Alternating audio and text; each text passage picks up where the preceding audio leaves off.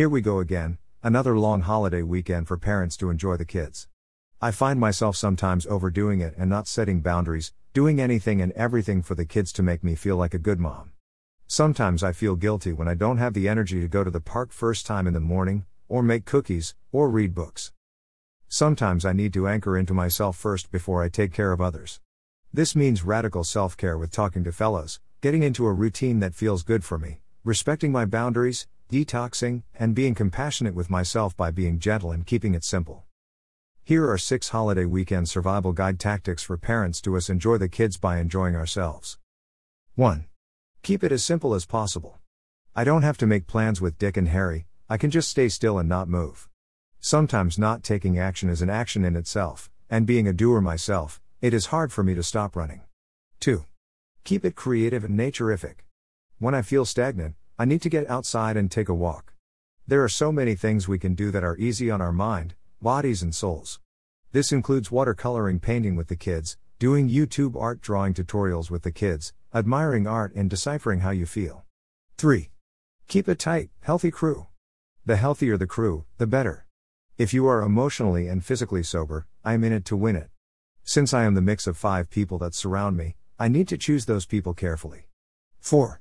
Keep it light and funny. The heavy energy of the feeling of having to do something all the time to make me feel good just takes me out of me. I need to feel my feelings, honor my mind, and honor my body. The opposite of the word heavy is light. I need to lighten up. The only way I can do this is by calling a fellow, joining a parent community in real life or on social media, or streaming a funny podcast that I love. I can lighten up by taking it easy on myself and acknowledging the 7-year-old kid Stacy by saying, "Let's play." 5. Keep it realistic and current. Sometimes I find it hard to stay in the day. I can look back, but I shouldn't stare and harp on it as I cannot change it. I can learn from it though. The only thing we have right now is this very moment, nothing else. I also have the ability to look 10 steps forward then 10 steps back. The future tripping only brings me mentally out of the current moment, and takes me out of this precious moment we were gifted today. 6. Keep it mindful. Sometimes I find myself very physically exhausted, and then realize it's because my mind is running itself into a hole in the ground. I have to ask myself, am I hungry? What is wrong at this very moment? Am I tired? Do I need to rest?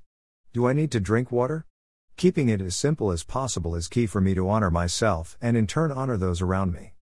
The good news is that I don't have to put on a show. I don't have to be the main source of entertainment for me and my family, I can let me do me, and I can let them do them. What tools are you using this weekend to stay in the day and take care of yourself? #LeverageAmbition #LeverageAmbi1 #Leverage #Ambition #Eat #Drink #Wegathat YummyYummy #Life #Family #Winning WinningOg and #VideoGames #GamingSuckers #Twitch #Amazon #YouTube #Etsy #Netflix #Instagram #Twitter #Movies #Entertainment #Latest #New Releases #Shop #TalkTus #Bayou #BeGreat #BayouGreat. A part of Waterview Marketing. Leverage Ambition participates in various affiliate marketing programs, which means we may get paid commissions on editorially chosen products purchased through our links to retailer sites. Copyright 2021 Leverage Ambition. All rights reserved.